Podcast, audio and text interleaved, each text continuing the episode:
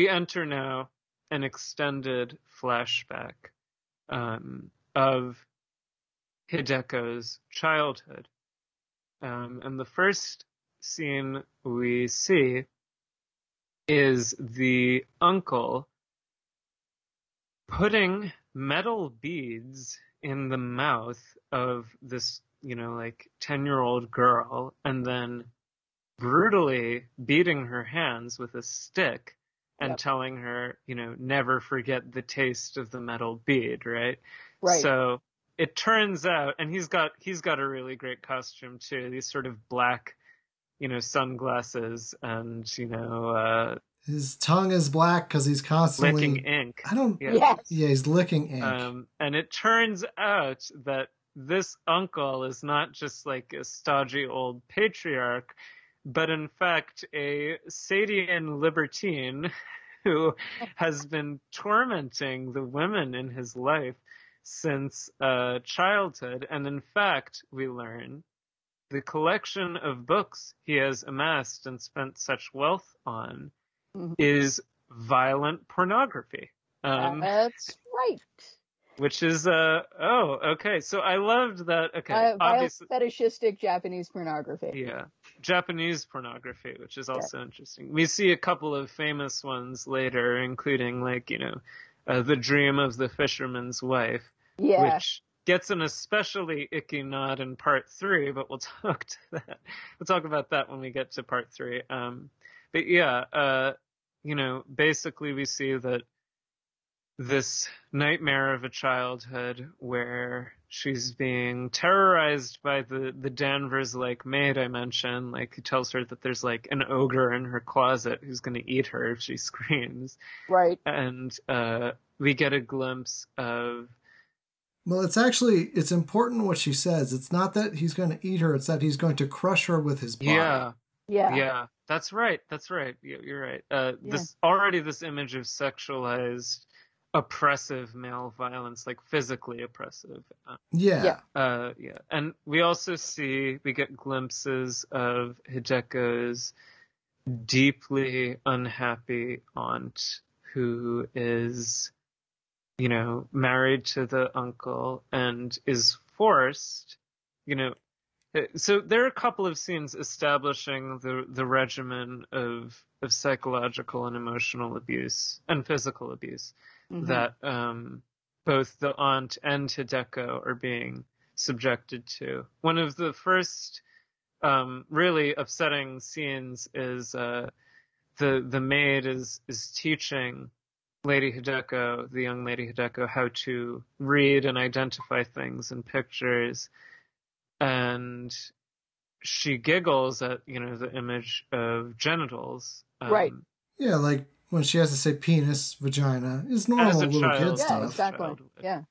Um, but the uncle reacts, you know, he gets, you know, really frustrated about it. And we, we basically learn, um, that Lady Hideko is being groomed basically, um, in place of his wife, who every night, not every night, but, but often, is forced to read you know, erotic, you know, sadistic pornography for a crowd of noblemen, Japanese noblemen, presumably, Yes. um, for Yeah, their pleasure. yeah. I mean, it's it's part of the fetish.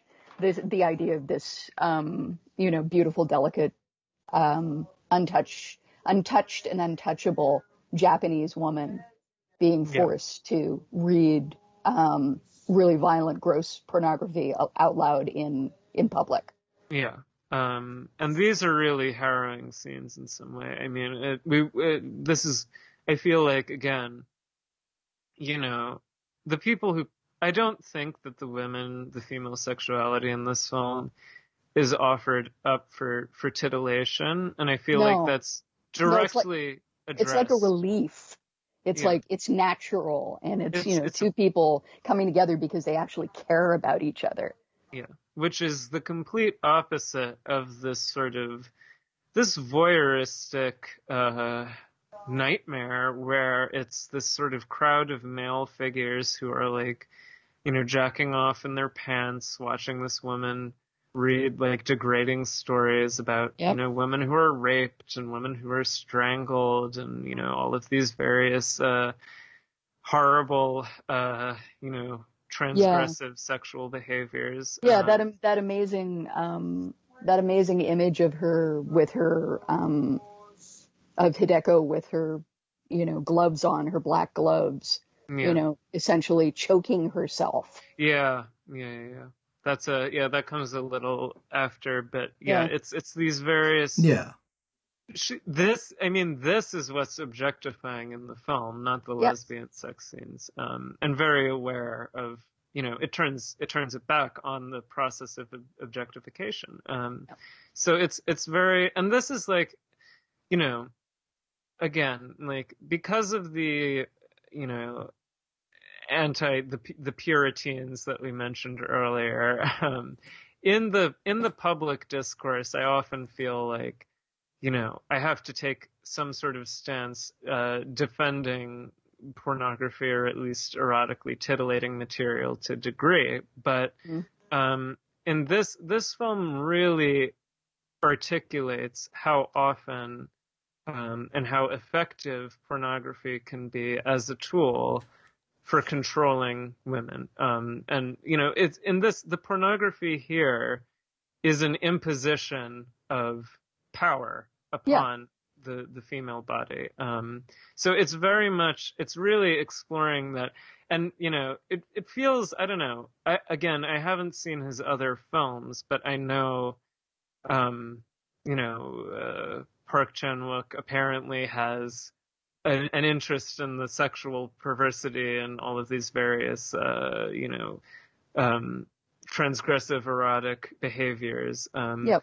And it feels like this definitely does feel like the work of, you know, a, a male artist reflecting on what that means. You know, like it's very. I, I was I was impressed by because you know, too often when dealing with stories about the oppression or s- sexual violence against women, um, male filmmakers tend to either fall into, you know, outright objectification or over sentimentalization of it, or, you know, where it becomes an infantilizing and this objectifying process in its own right. But Yeah. to me, I was personally, I, I'm not, you know, the person to speak about this, but I was, I thought this was the way that he shot these scenes specifically. They felt very intelligent and conscious and not at all exploitative about Yeah. what they're saying about. Would you, would, would you both agree? Or? I, I, I do agree. Um, you know, I, as a as a woman, uh, I've had a you know sort of weird back and forth relationship with pornography, um, mainly because you know there's that uh, that divide that you often hear about between you know uh, men's sexuality and women's sexuality, particularly heterosexuality, where you know it's like men like to look at things and see things performed, and women like to hear about things or, or read about things and you know and arrange things inside their heads. Um, you know, and I I don't think that it's as rigid as that, but I do think that uh, pornography in particular, you know, it's like all media. Uh, if you're female or female identified, you you are forced to think about, you know, where are the women in this story? What are Right. the women doing? What are they allowed to do? Um, you know, if I was in the story, who would I be? You know, Right. and, and it becomes particularly um, pointed when you uh, add eroticism to it because you know that's a world where everything appears to be genitally driven right? So Right. it's like literally who am i in this scenario? Am i a person of any type or am i just you know uh, an object um, to be displayed and to be penetrated and to be you know moved around at somebody else's pleasure you know, am, am I reduced to, um, you know, within this uh, context, am I reduced to an ass, uh, a rectum, uh, you know, a vagina, a clitoris, you know, a pair of breasts, a mouth, etc. Um, is is there anything that is uh, that is that gives me agency here? And what I love about what Hideko does to subvert her education at the hands of her uncle is that you know she really seems to be you know she she understands pretty quickly that he's trying to teach her that she is just an object to be moved Right. around his pleasure but he but he doesn't realize that in order to continue to be a human being and to keep her individuality she finds places in the narrative that she Yeah. can inhabit and you know uh, things that you know because i mean part of part of the horrible thing about it is that there's no way that you can completely separate yourself from i reading pornography and being turned on to some degree you know seeing an image Right, and being right, right. turned on to some degree he wants to poison her own sexuality so that it's at you know so that he can he can wave the uh, the tail of the fisherman's wife at you know, Yeah.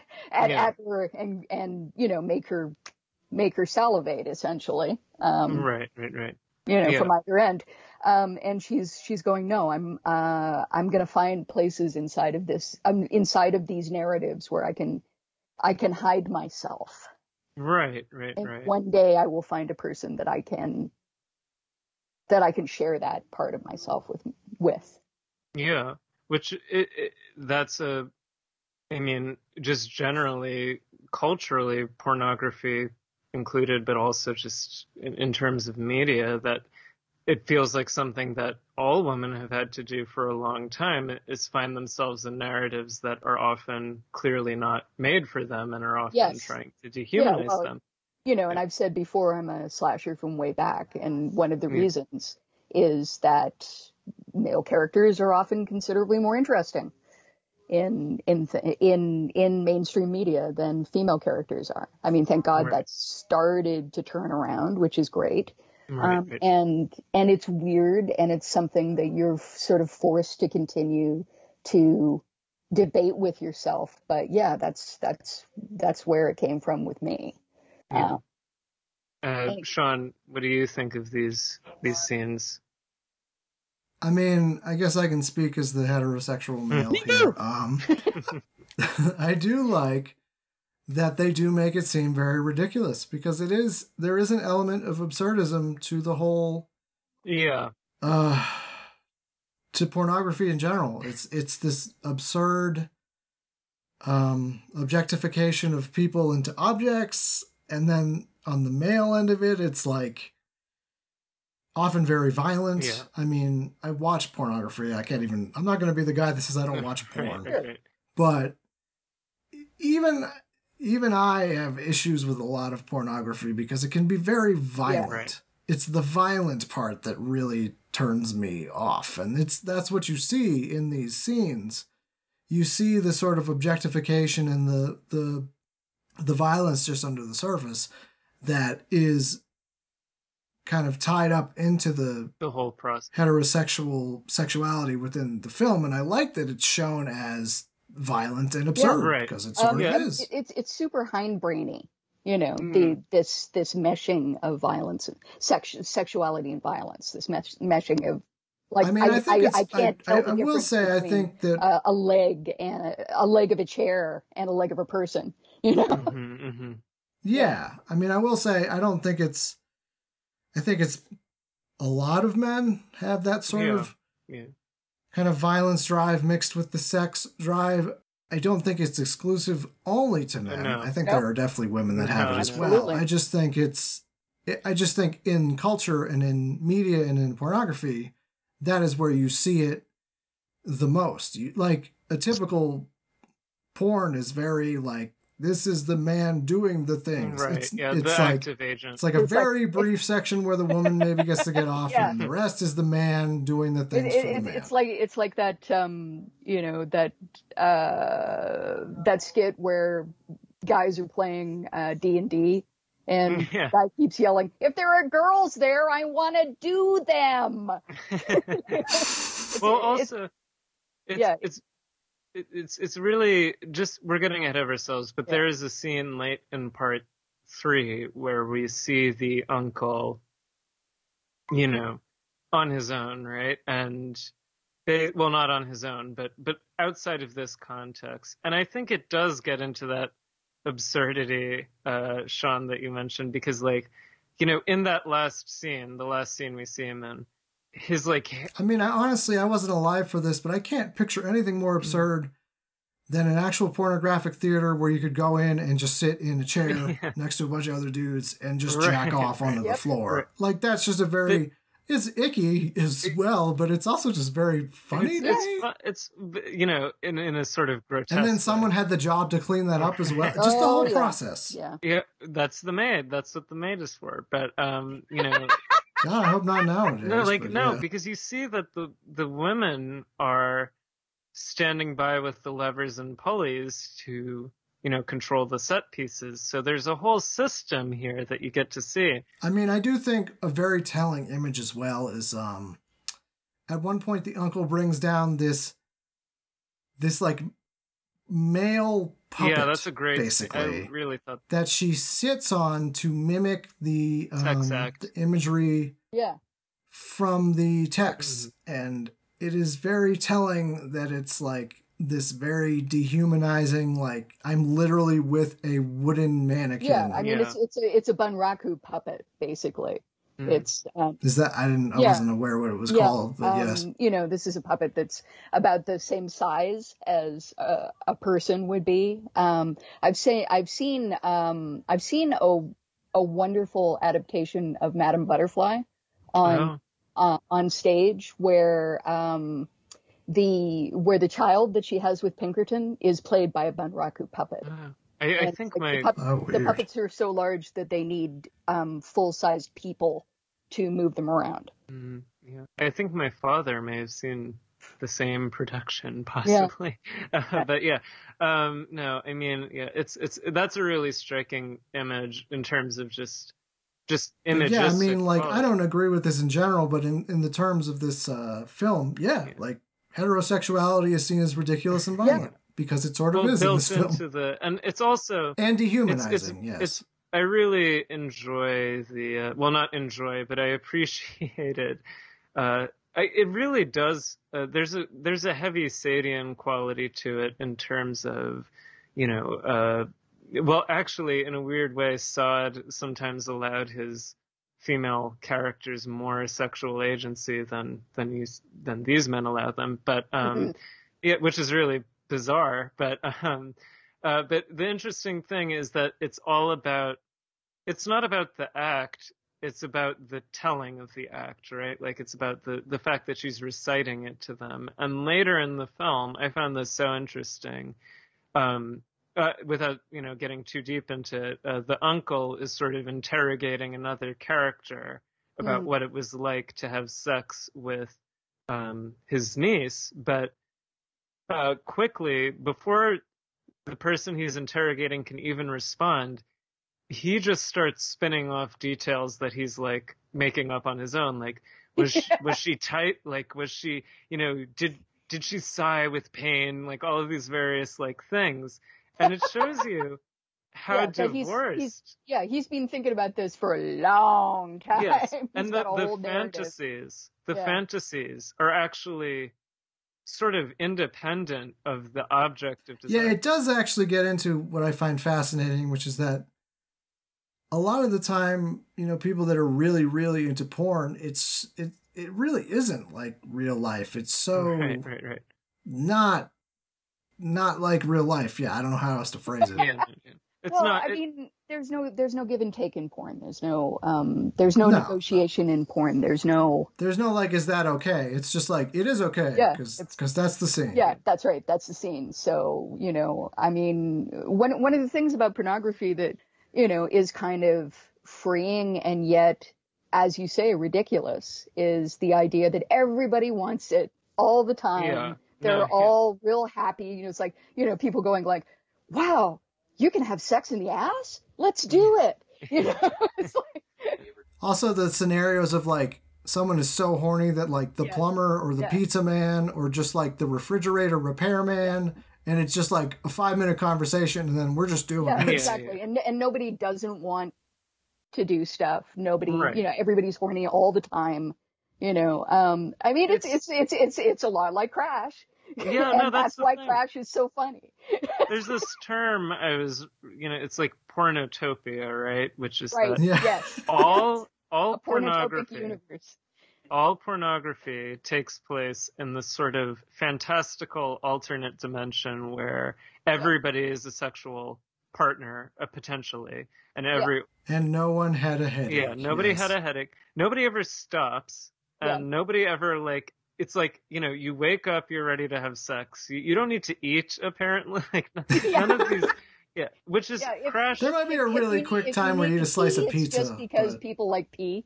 yes, yeah, no. Anything you do Yeah. is um, Sexy. sublimated into the sex, which is what it's interesting. Susan Sontag, you know, she describes pornography as you know a total imagination in the same way that religion is. Like in religion, everything leads yeah. back to God, and in porn, you know, it's as Everything total. leads back to fucking, yeah. fucking. Um, what's interesting is Like everything, by the way. That's what makes it so absurd. It's like, hey, look at this toy car I got. And then the woman's like, that makes me want to have sex. and you're like, wait, what? I mean, and it's not it's not untrue that people, you know, I mean, that people will find ways to find things arousing, you know, right, right. Yeah. and it's not untrue that people want to be aroused and it's you know it's like i i i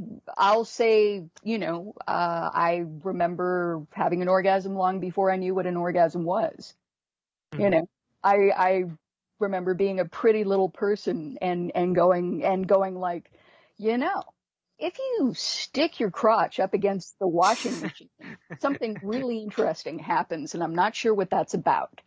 Right, right, right. um, because it's normal. It's it's natural. It's a natural thing.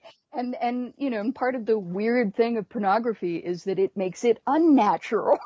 Well, it the, what's Yeah. interesting is when pornography begins to interact with society, right? And that's what that that's what makes Sade's pornography so interesting, in that you know, in some senses, it's pornotopic, in that everybody's it's all about sex, right? But um, he doesn't alter the structure of society. Um, that's in, it's like a very, you know, it's a patriarchal world. It's Yep. a violent world. It's predicated on conquest, atheism, all of these various like, you know, actual non, you know, non-seemingly pornographic drives. Um, and that's where it gets tricky is where, when it starts to, I mean, it, it, yeah starts power, to power and aggression you know the the thing that the the thing that Sade can never get over is is the is the idea that there there will always be aristocrats?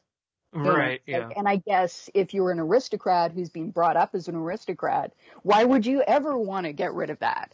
Why would you ever right. want to, you know, Yeah. why, you know, it's like, why would you ever be Jean-Jacques Rousseau, right?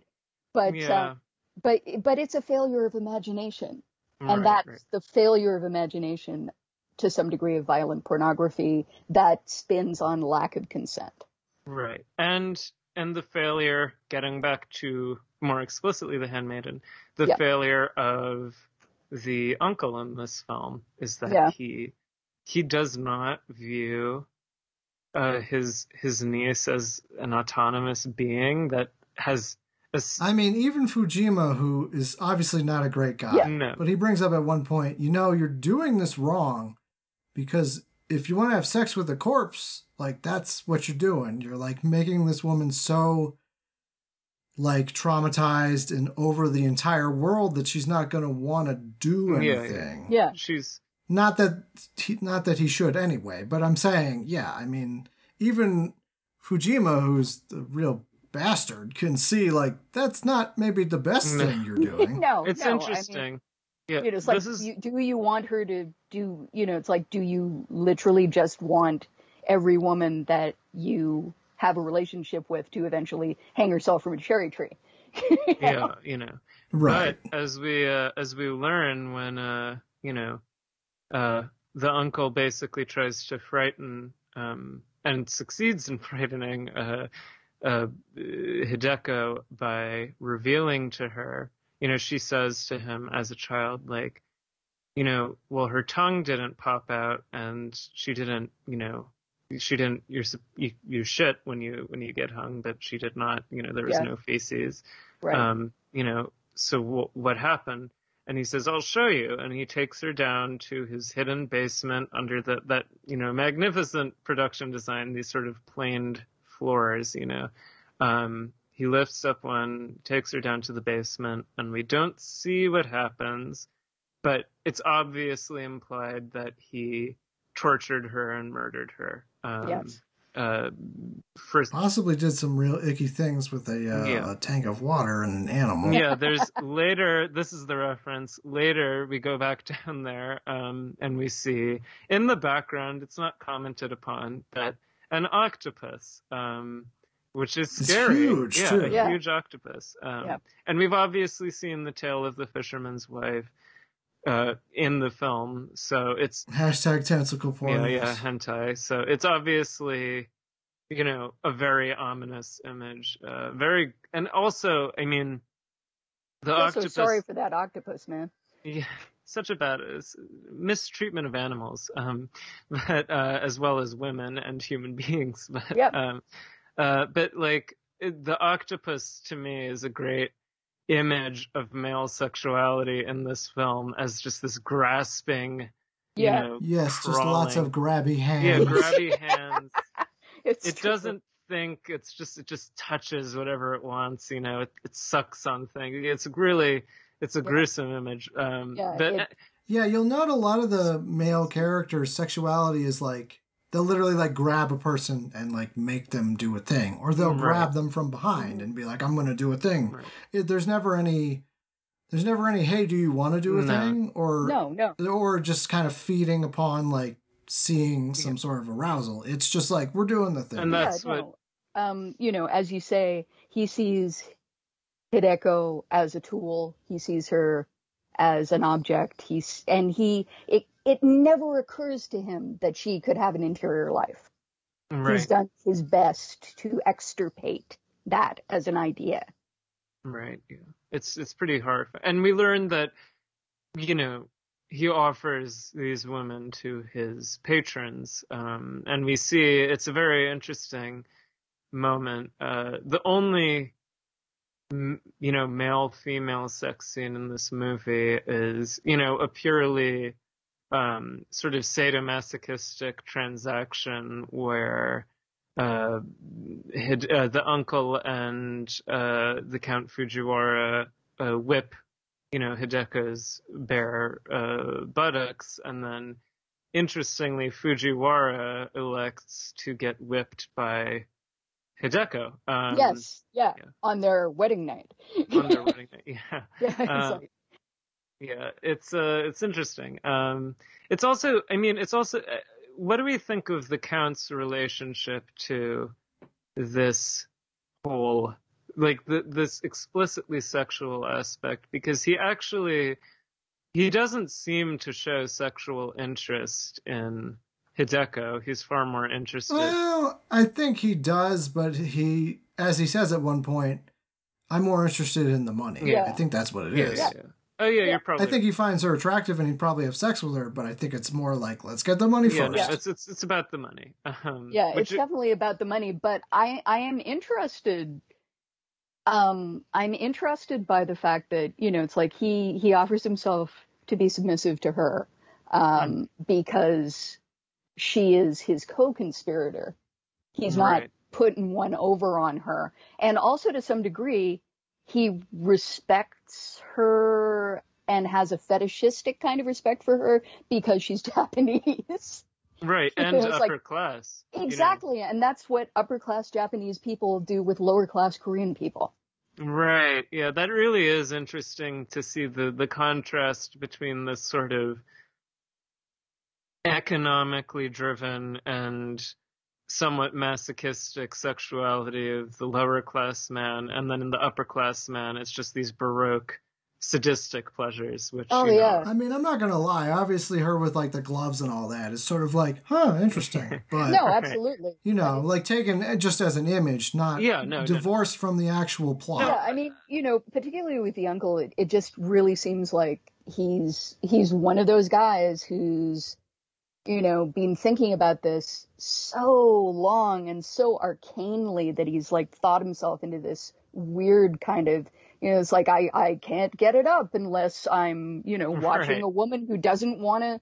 Who doesn't That's- want to recite pornography, recite pornography, and possibly and and flogging my my log, and you know possibly I don't know sticking an ostrich feather up my ass. That's that's very that's also very Sadian and, and Yes, the, it is. pursuit. I do think at one point someone asked, "Is that de Sade?" After yeah, one of the he says, readings, "Is that and is that Sade?" And he says, "Sod-esque" is what he says, which is. yeah. but it's it's it's interesting because I mean, just because the the fact that the sexuality actually ultimately assumes a a purely masturbatory character, where it's really he's it's a totally solipsistic understanding of sexual pleasure, where he's just it's just about finding more and more, or, you know, ersatz scenarios in which to arouse. Well, it's an addiction. It's Yeah. it's that addiction you can never really. It's like you always have to go the one step further Yeah. to the point where now he has a fucking secret basement with an octopus and torture devices. Yeah, it's true. I mean, you know, and which is horrifying, but it's also ridiculous, as you yeah, say. it's it's funny. Right. It's also very absurd. Like, check out my basement of delights, Yeah. and it's just a big old octopus and a bunch of body parts, and, God. It is Yeah. not. which we uh, thanfully never find out much about. Uh, This is it- not. Yeah. it reminds me very much of um there's a there's a uh, I, I've been revisiting some of my uh favorite films from Hong Kong that I have Mm. copies of and one that I never got a copy of called um Don't Stop My Crazy Love for You uh Oh, starring yeah starring uh Simon Yam Da Hua um and uh basically it's about uh a woman who's a TV host and a guy is stalking her and she doesn't realize until the last phase that the guy who's stalking her is the same guy who in who installed her security system. Oh, oh no! yeah, and um, so this is the only erotic thriller of this type that I have ever seen where essentially he breaks into her house at, at the end and he's shot her hu- husband and la la la, you know, and she she just turns to him and she goes, "You want to have sex? Let's have sex." And they have sex like, you know, in a thousand different positions and then he gets up and he's like, "Oh, I love you. I love you." And she literally and she literally goes over to him. He's standing, you know, really sweatily at the top of a, of a flight of stairs and goes, "Who do you think you are, Valentino? You're a dog only," and kicks him down the stairs. sounds this sounds great. yeah. Um, yeah. Um, but it's- it yeah. reminds, me, it reminds me of that. It reminds me of that that thing of that you get in a lot of a lot of different Asian films of men being compared to dogs. You know, it's like, Right. right. Yeah, these you know these these dogs that you can show meat to and they start to salivate and you know it's it's like if you you know if you hike your skirt up they'll do whatever you want them to do Yeah. that they're completely driven by their genitals that they're Yeah. completely tor- you know just If- If this were a, a, a French film, for example, I mean, I feel oh yeah, it'd be very different. I feel it would have been more prone to, you know, almost not not glamorized, but like he's on this like dark, obscene, erotic quest. Whereas in this movie, it's like it's silly. I mean, it's Yeah. as silly as it is That's horrifying. dumb. It's it's just so dumb, you know. It's like, and you can see that in Suki's eyes all the time. Yeah. I mean, you can see it in the way they costume him. He sort of looks like a goth clown. Yeah, he does a bit. He he harnesses all of this gold to buy a huge library of porn. Like it's funny. It's funny. It's Yeah, I mean, it's funny too, thinking like this guy is obviously so horny, and yet he throws all of his energy into getting more books when he could probably have a lot of sex Yeah. if he just Yeah, wasn't so warped. You know, just buy some hookers. Come on, you know. It's like and, But and no, we do we he wants but that would ruin the fantasy, and He then wants you total know, control, and there's no total Yeah. control in life. There, there just really Nope. isn't. And and do do we think that this is almost paralleled with his quest to be Japanese or to attain Japanese status. Oh yeah, he, no, absolutely, absolutely. That this is his fetish. yeah, You know, he, my he fetish sells. is the he most sells out- Japanese yeah. thing. Yeah, he sells out his own country to, Yeah. you know, aspire to the Japanese status in the same way that he abuses and degrades these women in service of this, you know, unattainable, whatever erotic Yeah. pleasure that he's looking for. But anyway, let's. uh So anyway, this is obviously this is hell. Like this is a terrible Right. situation. for Not him. good. Not She- fun. Not and good. she knows she's well aware that you know when she gets too hard to handle or um too old or no longer titillating that she's, she's gonna get replaced. she's yeah. going to the basement um Yep.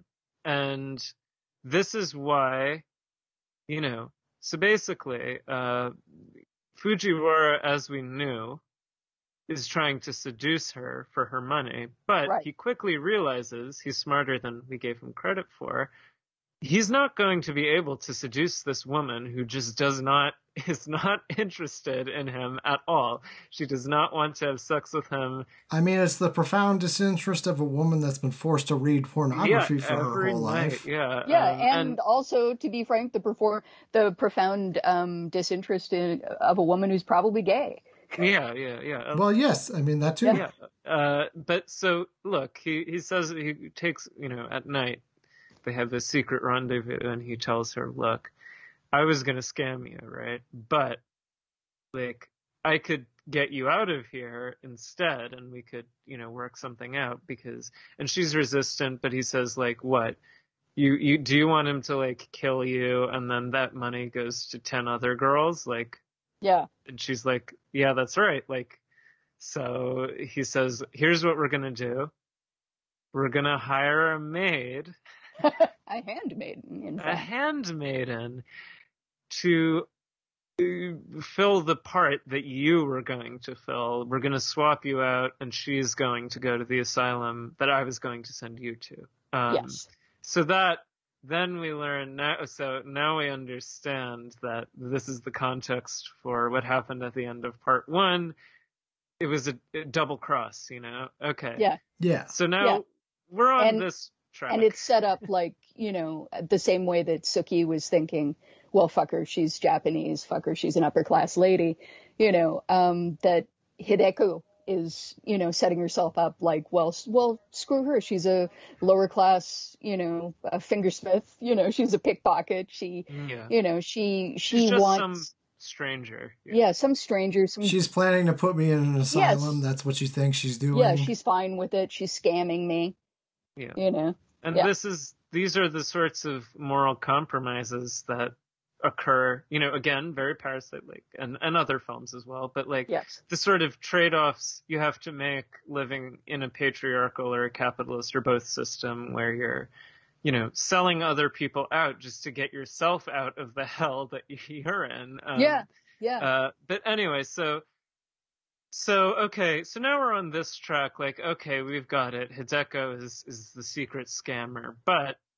you know there's another twist more twists to come. Um also importantly and this is a real show of solidarity uh well not solidarity but kindness perhaps. Um uh the count gives hideko a vial of opium uh which three drops asleep for the whole day and if you take the whole thing dead in five minutes so she does not have to worry about, about being octopus. tortured yeah um yeah so anyway so suki shows up and now we we revisit many of the scenes that we already saw but with But often from a different angle, or instead of from outside, we're inside. yeah and- or we're we're from like it's over lady hideko's shoulder instead Yeah. of suki's shoulder um like for example the note that she was asked to read is actually like he says don't worry she can't read this. And it's it's it's She's it's you know totally discussing illiterate. the plan. Yeah. um but yeah so they they you know they you see this sort of clever back and forth where we're revisiting these scenes.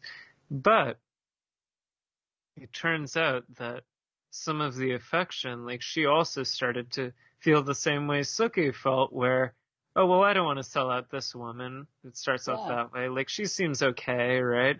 And then gradually, after some, you know, after some tooth filing and uh, you know dressing Some each other erotic up. tooth yeah, filing, some, yes. some tooth filing, some dressing, some dressing up, but also, you know, like genuine, uh, genuine moments of connection. I mean, yeah, I, like I love, mothers. Uh, yes, yeah. When sh when Suki is is talking to her and saying, you know, you should never say that.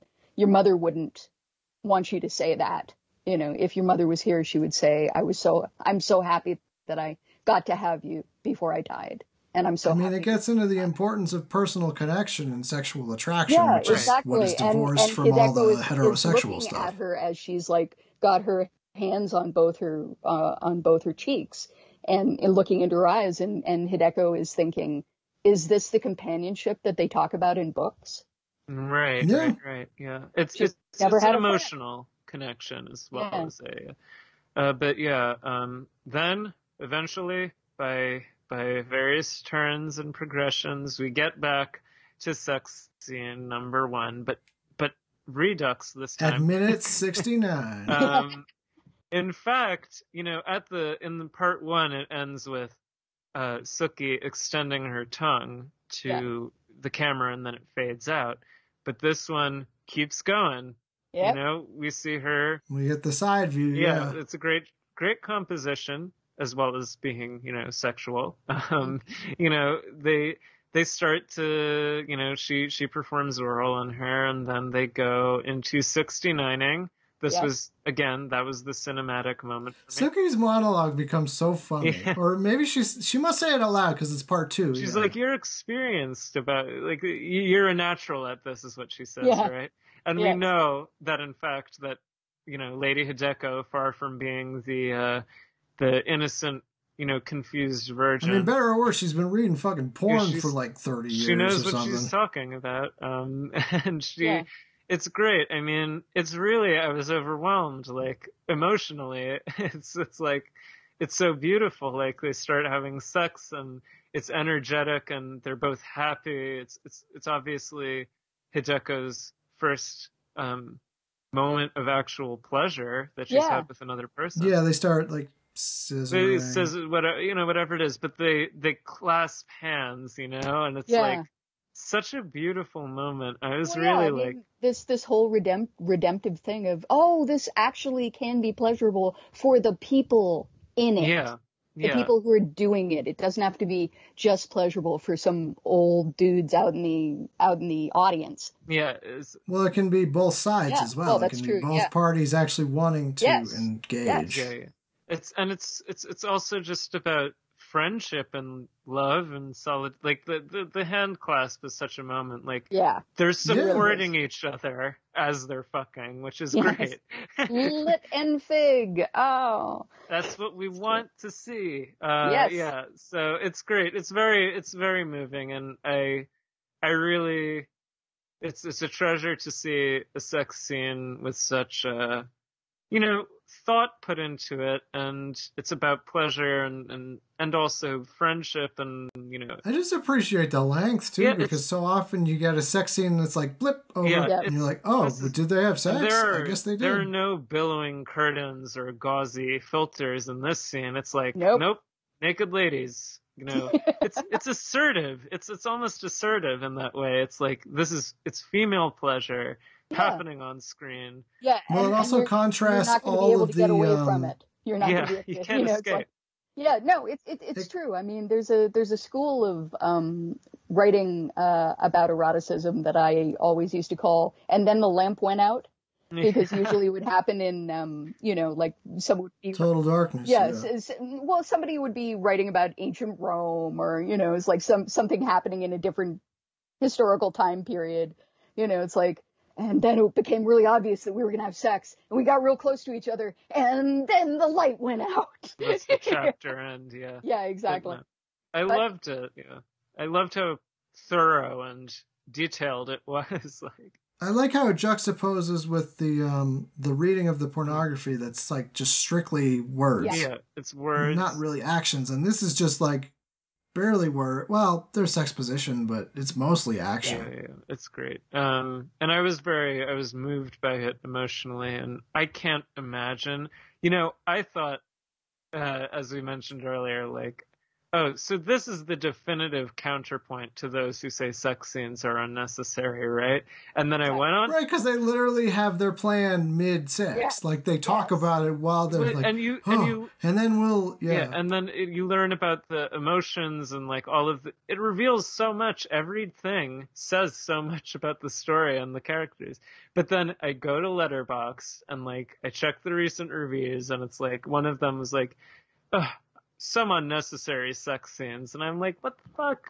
yeah, I, I rolled my eyes so hard. yeah, I'm like, first off, that's homophobic. I'm just declaring it homophobic.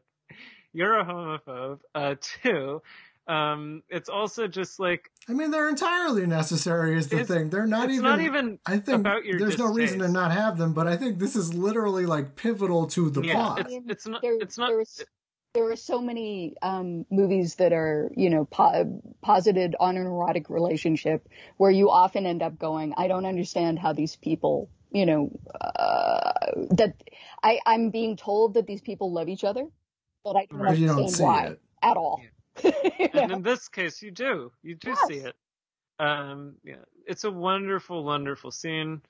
Uh, one of the best sex scenes I've ever seen personally. Um, and I've yeah, seen a couple at this so. point. Um, uh, so yeah, uh, we, we, we love the sex scenes in The Handmaiden. Round of applause for that. Um, and yeah, I'll clap. Yep. Yeah. Uh, but yeah, so anyway, this, this passionate moment happens. And then we revisit that, that scene where Hideko asks Sookie if she should marry the Count, and Sookie says yes. And now we know really right. why, why she's she slaps her. Yeah. yeah. Because like you really are selling me out. you know? Yeah. So she tries to hang herself from the tree. I found this really funny. I don't it is know. funny, sort of. Yeah. It, it, it's there's a comedic quality to oh, it. Oh yeah. Well, she she goes she hangs herself and then Sookie Sookie grabs her and she's just like, let go. She's like, she she's grabs like, her. No, will not let you she go. Realizes, it's like, come on, just let me die. And she's just, it's like comical sobs almost. Miss, don't but do this. Miss, She's like, it. I'm sorry. I, I lied to you. she's just yeah. sobbing. Like, I don't want to sell you out, you know, all of these things, right? And then, and then Hideko reveals, well, actually, we were going to scam you. I've been selling you out too. We were going to send you to an asylum. And, you see, and Sookie's so mad she forgets and walks away. Yeah, she, and then she's just like choking for a little bit. She, her, her eyes widen, and then she she lets go just in anger and she shouts, "That fucking she sort of storms off, and you see her like, right and then she she's it's like it's a comical thing. Like she's like oh oh wait you know and she has to grab her again to prevent her from choking to death. So it's very um so anyway so it's interesting. Like hideko says you know uh, she she won't apologize because you were going to scam me too right? Yeah. like so no apologies. But they decide okay we're going to team up because yeah. they love each other and also neither of them wants to go to a madhouse. So, um, right. So she writes to her family, Sookie, with Lady Hideko's help, obviously, because Sookie is illiterate. Right. Um, but they basically, they're going to hatch a plot to escape, uh, this situation. Um, and we learn about that plot in part three. But the final major scene of part two, and it's a beautiful scene, is they're about to leave, um, and they're in the library, and Suki sees the books, right? Yeah. Like, is it that is it that um Hideko actually shows her one of the books? Yeah. Like, yeah, she brings it to her, and she has almost this sort of questioning look in a way, like. Well, yeah, because she's illiterate, so she's just seeing the. Oh no, no, I mean Lady Hideko. Like she presents it to Suki in yeah. a like, what do you think what of this. Think oh, about okay. this. Yeah, because yeah. she's never. Women haven't, outside of her aunt who killed herself, who hung herself, well, didn't kill right. herself, was murdered, but, and and the abusive, uh, the other abusive st- servant who raised yes. her. Yeah, she hasn't. No women have like it's been an exclusively male environment, and I love it's it's such a it's a great scene. I mean, Suki looks at it and she says something like, "This is the shit he's making you read," right? She's so angry on her behalf. and she destroys the whole it's so it's like such a like it's a great it's hard to describe the emotional impact of these moments because it feels so exhilarating to watch all of these the sex scene this scene it's so power she just goes through the I mean, library. this is a movie that I started last night at two in the morning, and this almost never happens. I know I'd seen it already once, but right usually I'll be like, I'll watch an hour and then I'll watch the other half tomorrow. Right. I was up until like four thirty, just like, damn man, I can't stop watching this Such a movie. good Yeah. Yeah. um so she's so she's like rampaging through through the library, just Yeah. you know ripping ripping shit up, and yeah, then stabbing, ripping books, pouring ink onto them, Yeah. They kicking them into this little water, uh, this little pond. yeah, Yeah. it's interesting. Um, you know, somebody I, I was reading this article that observed that, and I again I can't speak to it, but water tends to be a metaphor or a recurrent symbol in Park Chan Wook's films, right? Hmm. And we'll see later that obviously the the girls, uh, the women are on the sea, right? And that's Right. that's a place of happiness, whereas the the uh, the uncle keeps his water in a little floor under the uh you know this the set to to show how controlled and contained it is in a way. yes, with But his, with like- his octopus stuck in the middle. Yeah, of it. yeah, I mean, it's it's encased. you know. polluting polluting the water. I mean, you know, water is a yin symbol, um, Yeah. which Oh, is you know it's a it's a female symbol. So um, The fact that's that what the water is just like you know a, a purely decorative contained element in this Mhm, house. yeah. Well, yeah, the water is trapped within that context. that's that's one of that's one of the reasons that um, I think that's one of the reasons that they in Japan they refer to the world of prostitution as the floating world. Oh, I didn't know that, but I that think so. makes sense. yeah, that would make but, sense. but one way or the other, I mean, it is it is very much about again the um, the encircling of the feminine and the Yeah. you know Yeah, um, and how later it can break its bounds. I mean, the fact is that water is incredibly powerful. Mhm. You know, uh, even It's not a passive element. it really is not a passive element. You you're you're raised to think it is, but the fact is that water bears everything away. Yeah, yeah. Um, but yeah, I mean, we'll we'll return to the water motif, but uh, this scene is just so. It's be and, and again, actually, like they they run out through the the the woods, right? And now that has a whole new level of emotional resonance where it's like, oh, this is really an escape for both of them, and they're they get rowed by the count on this big lake, and that you know that Yeah. again, it's it's, It's like moving you're working for us. Yes, yeah. it's like you're gonna have to do this. Yeah. You know, I mean, the way that she she takes uh, Suki's hand and you know kind of pulls her over the fence, and they're Right, running yeah. through the fields together. Yeah, yeah. She she sort of sets up the suitcases so that she can stand. It's very cooperative, very mutual, like very. It's great. Um, but now, part three. So Part three, inside the madhouse. Yes, uh, Suki is in an asylum, dismal, dark place. Well, it's actually not that dark, but you know, it's dismal. Um, and Definitely dis- She's eating a rice ball that's got a roach in it. Yeah, gross. yeah.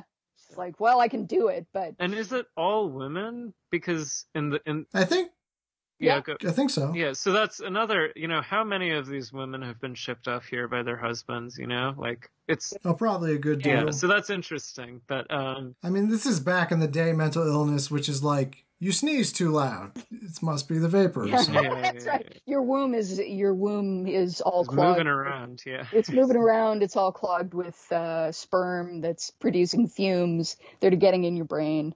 Yeah, the history You were angry one day, so you must be profoundly mentally ill. yeah, yeah, yeah. Right. The history of the treatment of women in the psychiatric industry in the 20th and Oh, early just it's foul. it's yeah. one of the most horrifying things. I mean, like, oh, this this woman is unhappy, so she needs to be having more sex. You know, like all of these like very Yeah, hard. stick a thing in her. That'll fix yeah, it. Very, it's a horrifying thing. Um, but that's it's only briefly gestured at in this film. But um, the fact that a woman could just be sent to a madhouse by her husband says enough. Um, but yeah. Mhm. Um, anyway, so we see this sort of intercut with Suki in the asylum. We see this interaction between Hideko and Fujiwara, where it's it's sort of a, a one of the more intimate moments um, that they have, if anything, where they're eating at a restaurant and Right.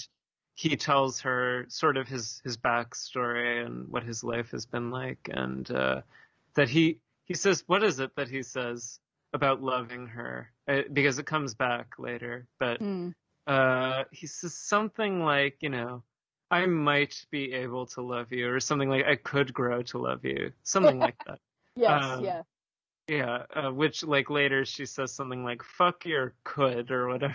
like, you know, Well, yeah. I mean, He's you know, it's like, like I have a uh, person who actually does love me right now. So yeah, yeah, yeah. Uh, I think of him as like e- economy sexual. Like basically, he's aroused by money. Yeah. It seems Yeah, like yeah. predominantly. but can we talk about him because uh, yeah, especially absolutely. in the in the final scene, I did feel a degree of sort of sympathy for him, even though he's an I think you're supposed to feel a tiny yeah, bit bad. he's not.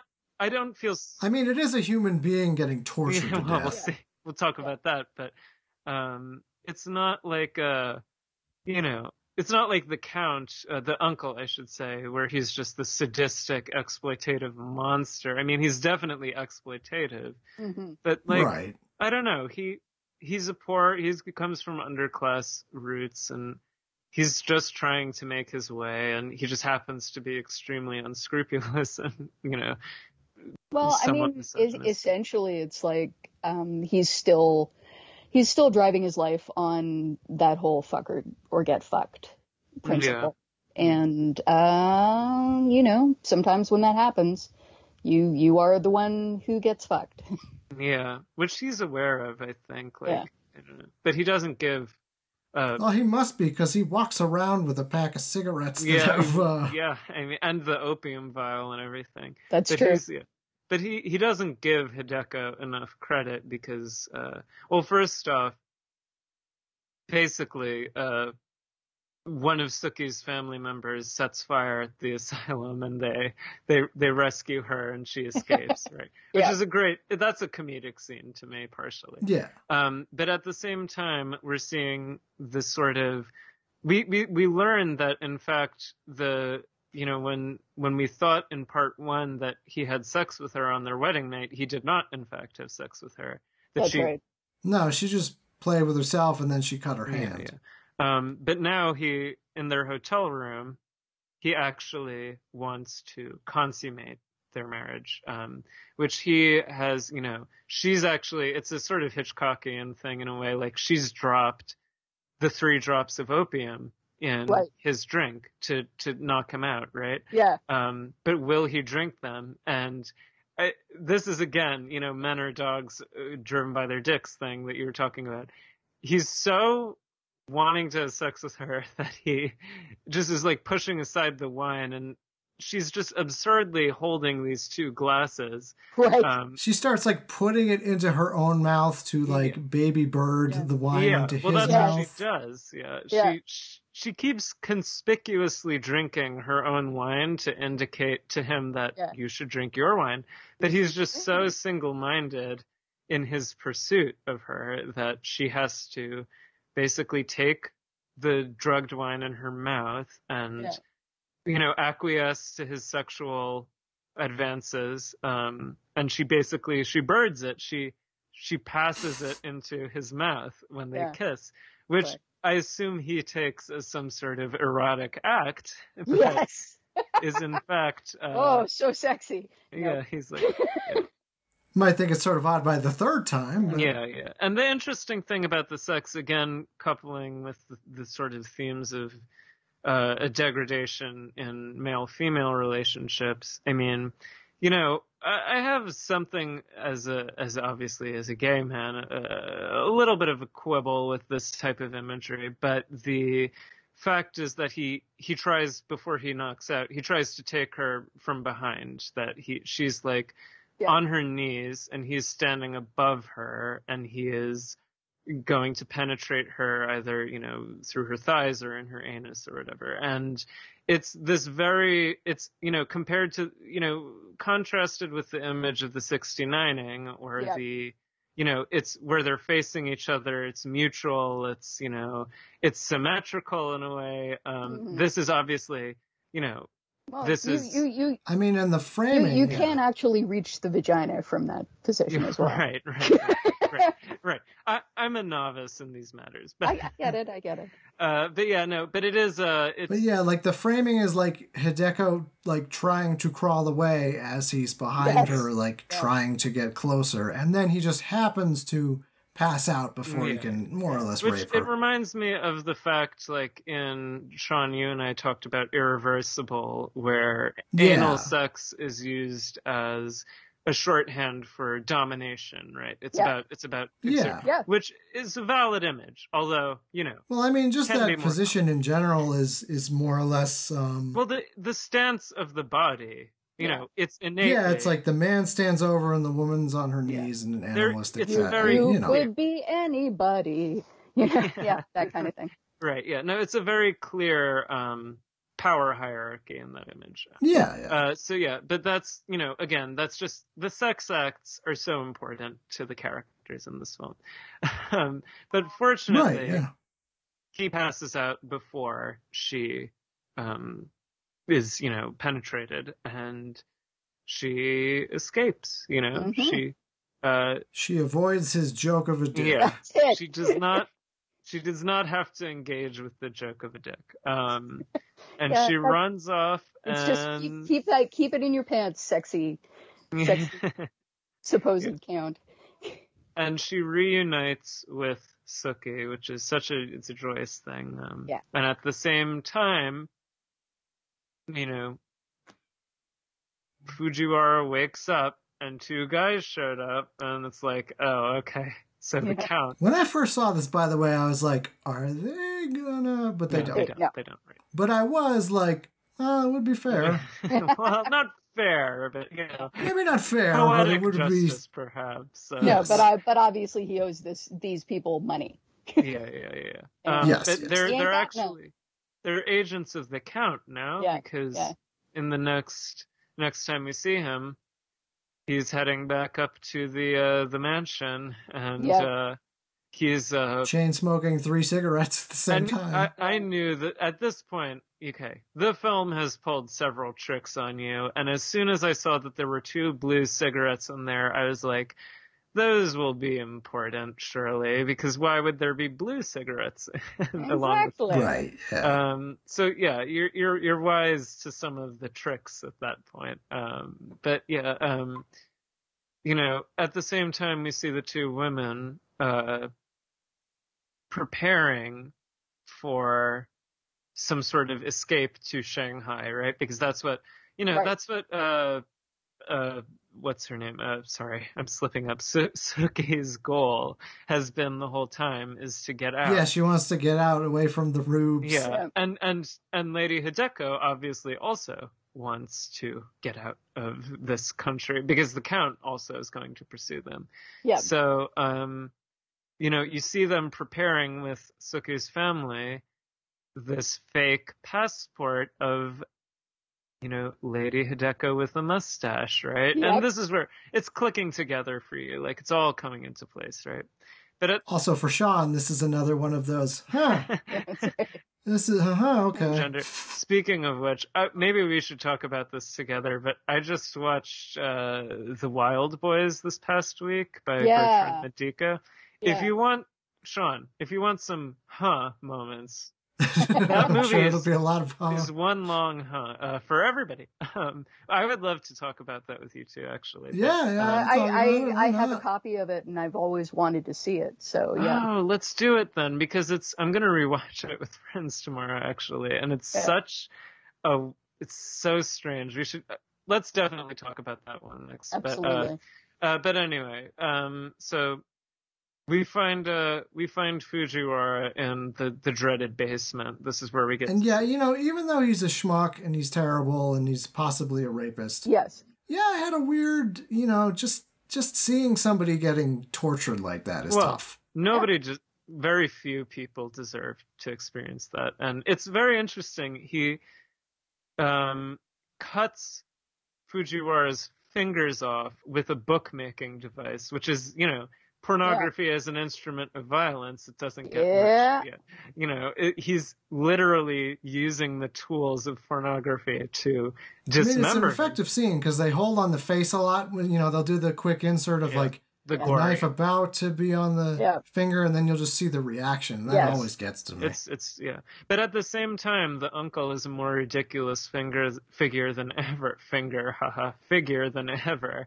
He's he's got this sort of like his hair is mussed up, and he looks like a child, really. Like Yes. like He's he's like, like, a, she she she burned all my porn. yeah. My God. He says, "I'm just an broke old my man. snake. I'm just an this is all I have. He's like, I just like dirty story. He's like, it's it's. You see the infantile quality of his his his sexuality, which is is part of the absurdity that that Sean you mentioned earlier. Um, Yeah. and that's it gets into that thing where I was talking about like he's like, did you fuck her? Like you know, how did you fuck her? And he's spinning off his own sexual fantasies, but you learn that there was no no fucking occurred. There was no, like none. I well, but Fujiwara at least gets his own little barb in where he's like, a gentleman does not say. yeah, he does not tell, right? Um, That's true. at this and then it's intercutting with the two women like the the uncle Intercutting. yeah, the the uncle is like well i've arranged so that every two female people leaving japan will be sent back to me or whatever but Right. in fact lady hideko is cross-dressing um which is great yours. yeah, yeah. The you know one more disguise in this film that's full of them. They're just you know cons- you know another another clever. I mean, I don't know about the mustache, but yeah, I don't know. Like a woman in a suit. So Yeah, um, and then you see them on the uh the boat, surrounded by water, free flowing, infinite water.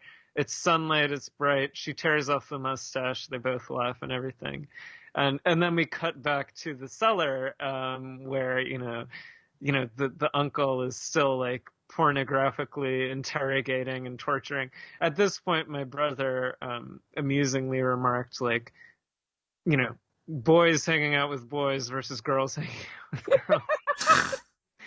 like the did That's you a fuck meme. her The- chops another the drill in the hand. Yeah. yeah and you know but anyway it's it's uh yeah so it's uh it's like it's this this very pointed contradiction but um the whole time you know it's it's really great it's like a heaven and hell sort of thing that you're seeing but um you know Fujiwara has been asking in order to finish his story, oh, can I smoke some cigarettes?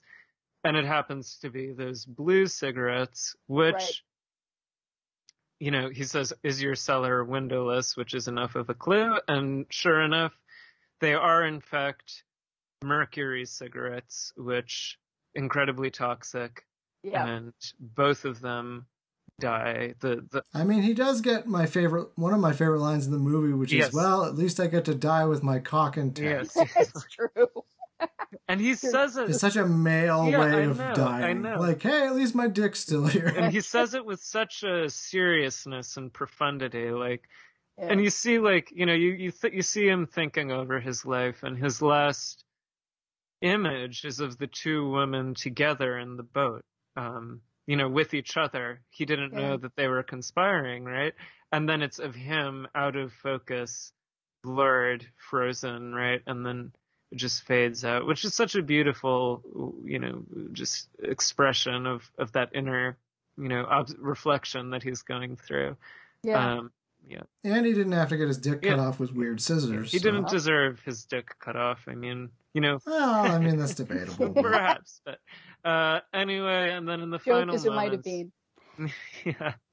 In the final moments, they're on the ferry, and we get our last sex scene a tender, intimate. And here's the interesting thing: they use the metal They beads, use the metal balls. Yes. Yeah.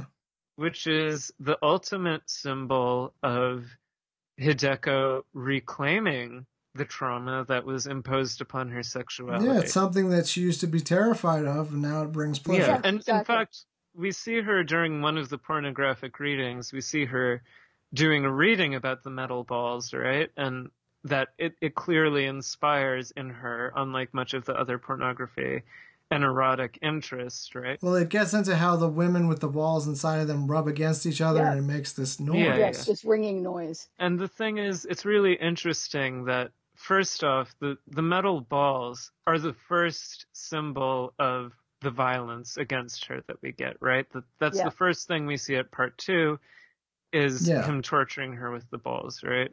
And you get the sense that that imprinted on her sexually, right? Because it happened when she was Yeah. a pre-sexual being, right? Yeah. Like she was just a child, right? Yeah. And then during the reading, you get the sense of that this is arousing for her in some capacity, even though it's like one of the few yeah, times. it's yes. even though it's you know, it's it gets into that complicated quality where she's obviously it's it's affecting her sexuality because how could it not the the abuse that she's being subjected to but in the final scene with her lover she reclaim she takes ownership of it and Well, yeah, when you recontextualize things. yeah she repurposes it for her own pleasure and for her love for this girl and it's really just so so tremendously poignant to me that uh, yeah. yeah i mean it's it's and And it is sort of a nice image. They cut back, and it's just the boat on the ocean, and you hear the noise. Yeah, the and, like, ringing. in another context, it's just a nice ringing noise, Yeah, and then you exactly. cut back, and It's they're like, it's because they're doing the thing. yeah that's right. that's where it leaves it to the imagination and you know that's you know it's both it's obviously erotic but it's also like this is for them now you know like yeah, exactly. Um, Exactly. and then it, it has just a beautiful dissolve from the moon to like a painted screen of a moon, and, and that's the film. Um, so I really loved this movie. it's a five star movie for me um, because it's just, you know, it's obviously deeply conceptually rich in in you know with insight into sexuality and patriarchy and class and history and all of these things and it's obviously you know edgier and more transgressive than you'd get to see from like almost like it felt like even you know it felt like a, a film from the 70s in a way Yeah. even like Yeah, Yeah. there's yeah. even like a bunch of the 70s style that, that sex could actually be fun and enlightening and um, a victory. Yes, yeah. And also just stylistically, I'd noticed this. It was such a treat. You don't see it used too often. But there are dramatic uses of the zoom lens in this movie where Yeah.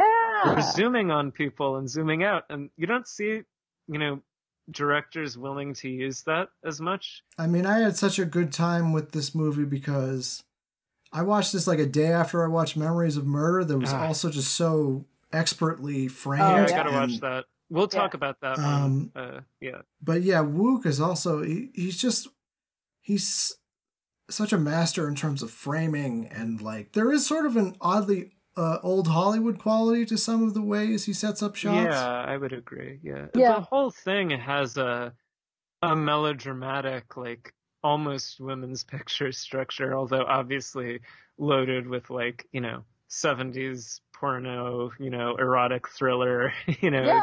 trashy elements. But uh it's the whole thing is so beautifully shot. Yeah. It ha- it has a great visual texture as well as the obviously narrative stuff. Um, you know, these sort of gliding pans and these long lateral shots where you're seeing. I mean, he makes great use of the sort of, um, you know, the planes of the of the architecture. Yes. So it's yeah, Yeah. it's great to look at. Um, expertly edited and everything. Um, you know, it's so well paced. Like it's it's two and a half hours about, but it flew right by for me. Yeah. Like it just you know, it's just such it's um It's well lit too. I like the lighting. the lighting's great. The lighting's you great. you are you are not neither of you are wrong on any basis. Um, Yeah. It's just it's a triumph.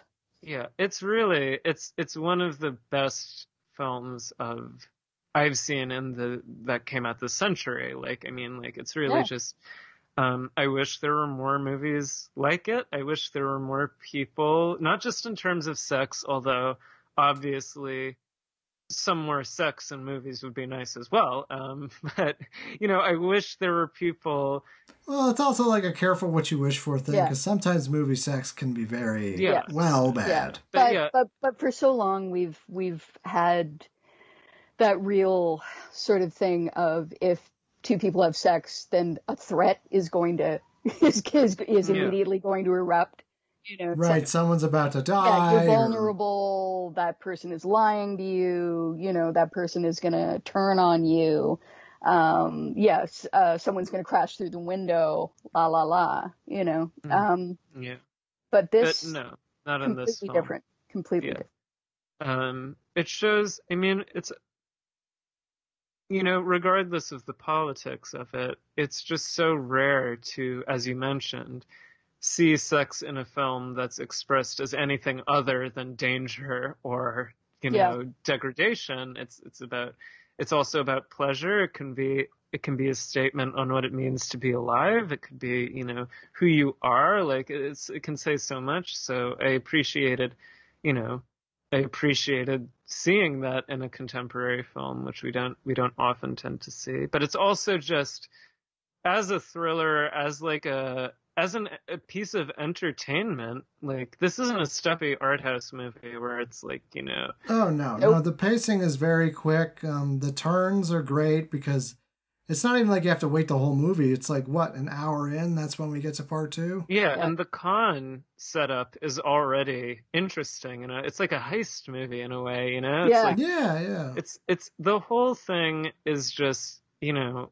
again as i said at the top of this episode if you don't wince at sex scenes then i would recommend this movie to absolutely everyone because it is it is entertaining it's thrilling it's emotional it's it's scary it's twisty it's you know it's got eh, literally what you want from a movie this movie Yeah. has i mean it's not every movie there are It's different got it all. it's got it all. It's got something for everybody. I mean, it's really just, it's so special.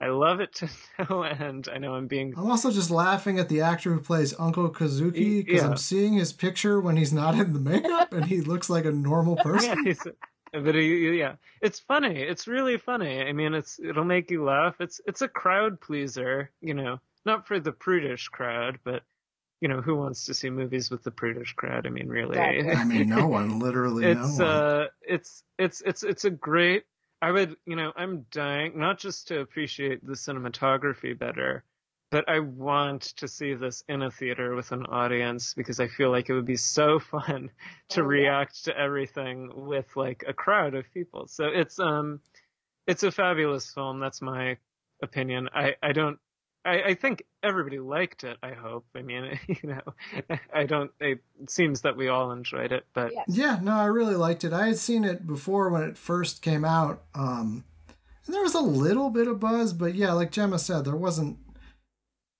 It, it seemed like it sort of like had a little bit of buzz for maybe a year, and then people just forgot about it. Yeah. It's a shame. Uh, I mean, it feels like something that could have broken through in the way that a lot of Bong Joon Ho's I think it do. did a little bit, but it didn't like it, it wasn't Parasite. No, no, no. Yeah, I yeah. I don't Too know. many Maybe sex it's, scenes. Too many sex scenes for for the parasite vote. that's probably true. Although Parasite has its own perverse sex scene, but uh, Oh, sure.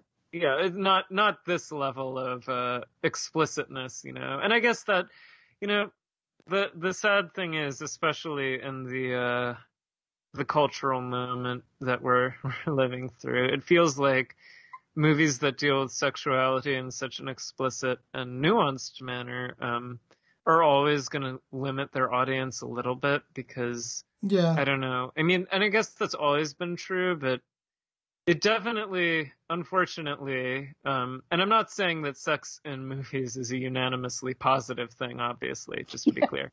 Um, but we do seem to be living in a, in a you know a time in our culture where the the tide seems to be against explicit representation. I mean, I hope we can move past I it because really it's so hope stupid. Because at the it. same time, it's like I feel like more people are horny and fucking than ever, Yeah, but I don't know. then we're getting this weird prudish like, but don't do it in a movie. Right.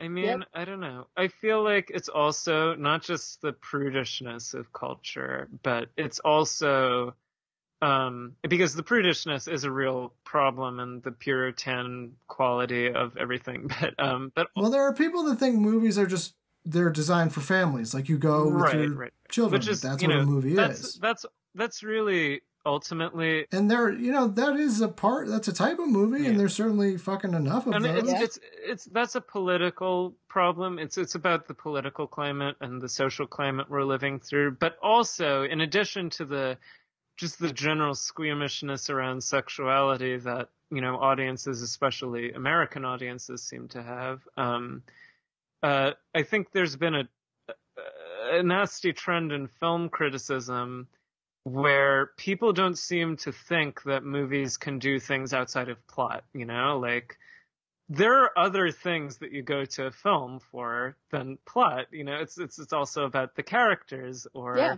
about the emotion or even you know, in terms of the sex scenes, it can be about pleasure and, Yeah. you know, just it, it's sexy. Like it can be fun to watch sexy things happen on a big screen. Yeah, So I- you know, it's like sheer. and It's it's part of the sheer enjoyment of inhabiting someone else's life for a while. Yeah, yeah, yeah. So I feel like the the mentality that reduces everything to plot has been just as responsible for um, the the sort of stifled climate uh, we're in as the you know just sexual uh, moralizing. But um, but let's not let's not even give those people any more airtime than we already have because no, Exactly. no. Why talk people. about Well, them? don't fuck those people. when we could when we could we could talk about the handmaiden instead so um, yeah i mean i love this movie i'm really i mean you know i've heard that this is his best film which i wouldn't I be think it's one of his best. I have seen Yeah. um I've seen Old Boy, Sympathy for Lady uh, Vengeance. Um I think he was involved in a movie called The Three Extremes. He had one of Yes, the yes. segments. Yeah, he did.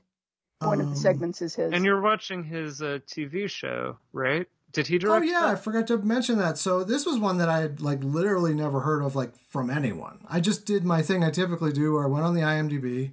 Like what has he done recently? And he did something called um the believe little it's The Little Drummer Girl. yeah Yes. which is so it's like I mean it's got um Florence Pugh in it and um Alexander Skarsgård, but it's so it's like you see the through line with his um directorial style, but the plot is like unlike anything I've seen him do yet. So Uh, yeah, I've been curious about that. But the main one I'm curious about is Old Boy, which, you know, I like Old Boy, but I think Old Boy is um it's much more of an action film. I right, think. right, right, right, right, right. And definitely see Stoker.